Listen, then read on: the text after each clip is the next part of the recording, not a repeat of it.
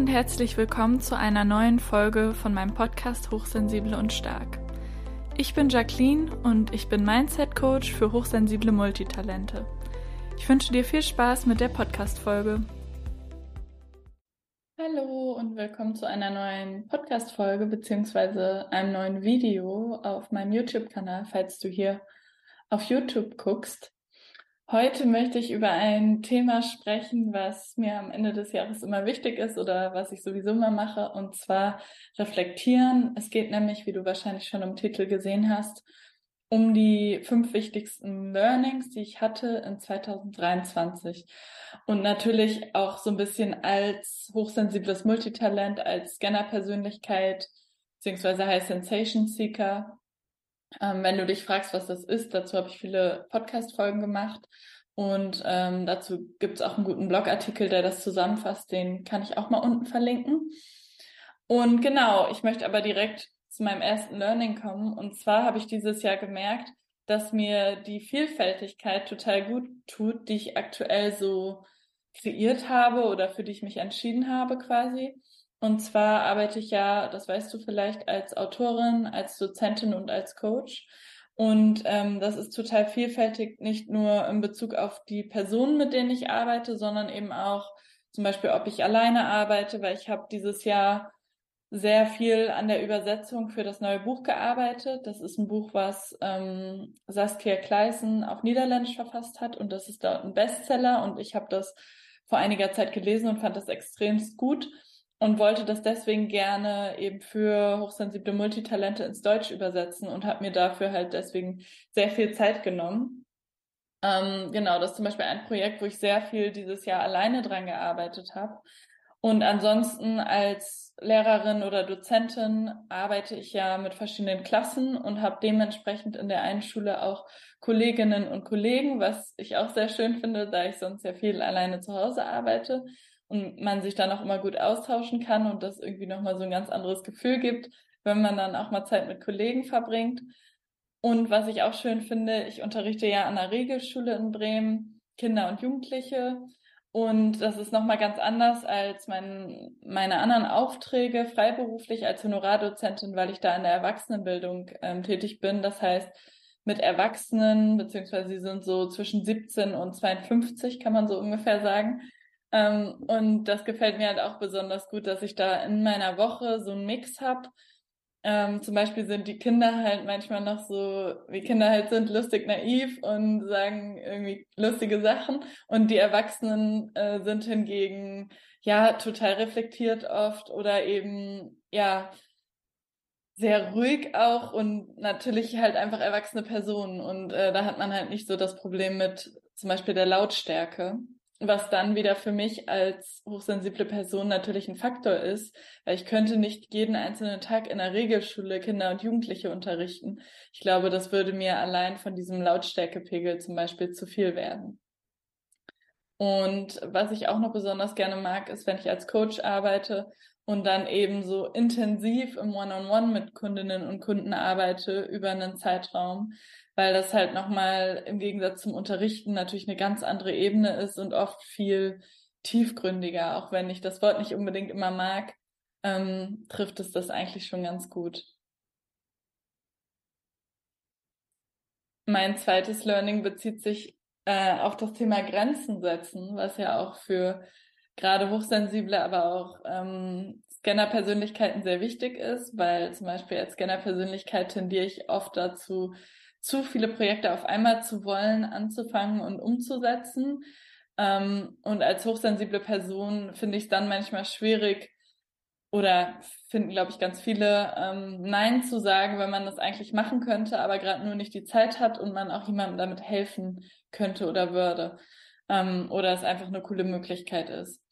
Und da habe ich dieses Jahr für mich ein großes Learning gehabt, weil ich habe bis ungefähr, ich glaube, Mitte des Jahres ganz normal meine Aufträge gehabt, meinen Unterricht, meine Coachings und habe aber abends auch noch relativ regelmäßig, vor allem auch online, manchmal auch vor Ort, Vorträge und Workshops gehalten, dann eher so einzeln und auch Mitarbeiterfortbildungen. Aber die waren auch manchmal 14 bis 17 Uhr, das fand ich dann okay. Aber Vorträge waren halt vor allem oft abends, weil dort die meisten Leute konnten, zum Beispiel dann Donnerstag oder Freitag oder Dienstag und dann auch, wenn es geht, gerne spät. Ähm, also nicht unbedingt 18.30 sondern eher 19, 20 oder sowas. Und da habe ich halt dann irgendwann gemerkt, dass das für mich so anstrengend ist, weil der Tag dann, wenn ich im, ich sage jetzt mal, schlimmsten Fall schon um 8 Uhr irgendwo in irgendeiner Schule bin, ähm, ja, bis dann abends 20 Uhr, um dann noch wieder fit zu sein, das ist einfach natürlich ein viel zu langer Tag. Und was der Hauptaspekt daran ist, ist, dass ich immer das Gefühl brauche, dass ich auch irgendwann abschalten kann.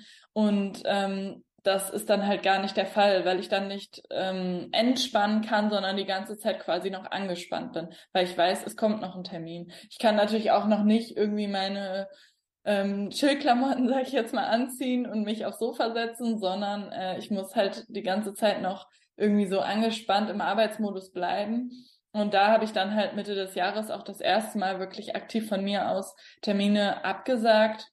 Ähm, und habe jetzt für nächstes Jahr bisher nur zwei Abendveranstaltungen geplant. Das eine ist ein Workshop, ähm, nee, das ist ein Vortrag zur hochsensiblen Person, für den ich angefragt wurde von der Institution, den ich auf jeden Fall gebe. Und das andere ist ähm, mein eigenes Event quasi ähm, nochmal zu Zeitmanagement und Work-Life-Balance Anfang Januar ein Online-Workshop Genau, weil einige haben mir gesagt, dass sie letztes Mal nicht dabei sein konnten. Und dann habe ich gesagt, kann ich das nochmal anbieten.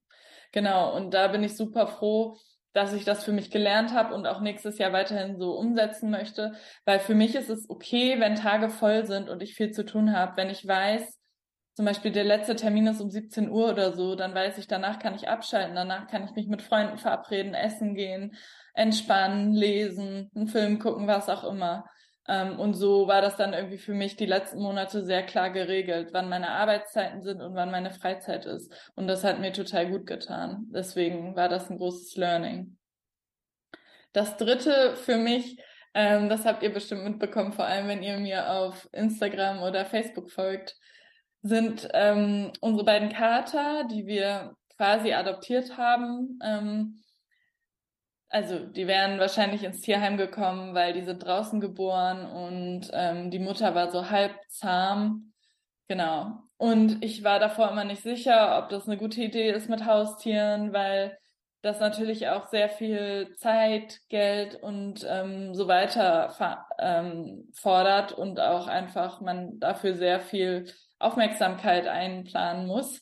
Ähm, ich kann aber sagen, dass ich das absolut nicht bereue, sondern dass das auch eins meiner Learnings ist oder war, dass es sich natürlich total lohnt, genauso wie Menschen und Beziehungen in seinem Leben zu pflegen, auch ähm, Tiere und Beziehungen zu Tieren in seinem Leben zu haben. Und äh, ja, das ist auf jeden Fall ein super Highlight ähm, für mich dieses Jahr gewesen. Und ja, es gab natürlich auch große Herausforderungen, zum Beispiel Fridolin, unseren einen Kater, Kurt auch am Anfang, aber Fridolin noch lange, viele Monate konnten wir den überhaupt nicht anfassen, weil der eben eigentlich gar nicht zahm war und hat auch immer noch Angst vor Menschen. Das heißt, zum Beispiel zum Tierarzt zu gehen, weil der krank war, war eine sehr große Herausforderung, weil man muss den ja irgendwie dahin bekommen. Ähm, ja, und all solche Aspekte, damit hatten wir in den letzten Monaten zu tun. Aber trotzdem kann ich nur sagen, dass sich das lohnt und dass das eben ein großes Learning von mir war. Und vielleicht in Zukunft, wenn ich mehr Zeit habe, hätte ich und mein Mann, also hätten wir vielleicht auch nochmal irgendwann gerne einen Hund. und ja, das war auf jeden Fall jetzt ein gutes Learning.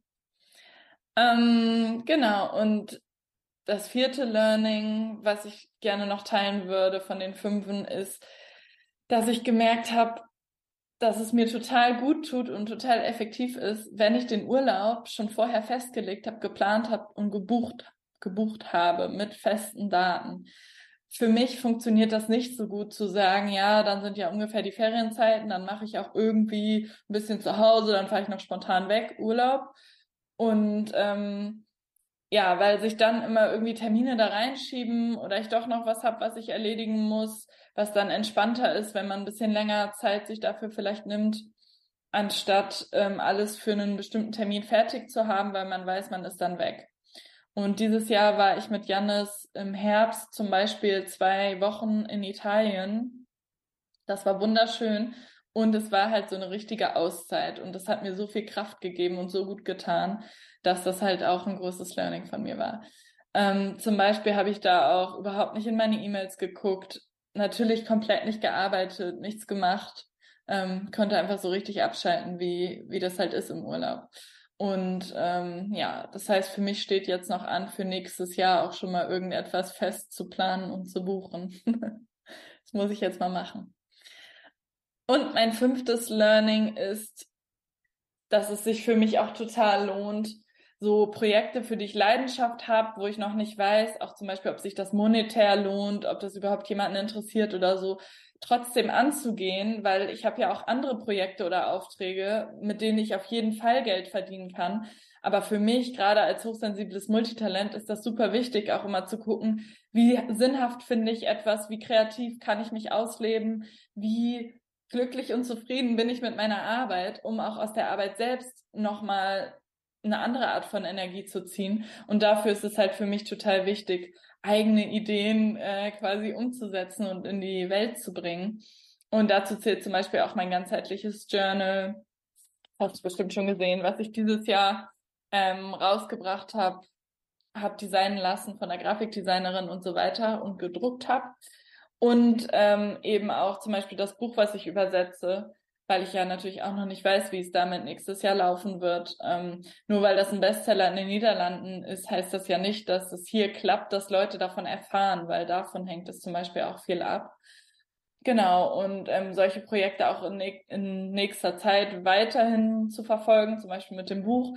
Ähm, das ist ja jetzt noch lange nicht abgeschlossen ähm, aber auch weiterhin nächstes Jahr wieder anzugehen, auch wenn man sich manchmal zwischendurch fragt, warum mache ich das eigentlich? Das lohnt sich ja vielleicht gar nicht, ähm, da dann halt nicht drauf zu hören, auf irgendwelche kritischen Stimmen, die man selber hat oder die von anderen kommen, sondern trotzdem auch Sachen zu machen, die man einfach erstmal nur primär aus Leidenschaft macht und die man macht, weil man sie machen will. Und ich finde, das, ja, das lohnt sich einfach total.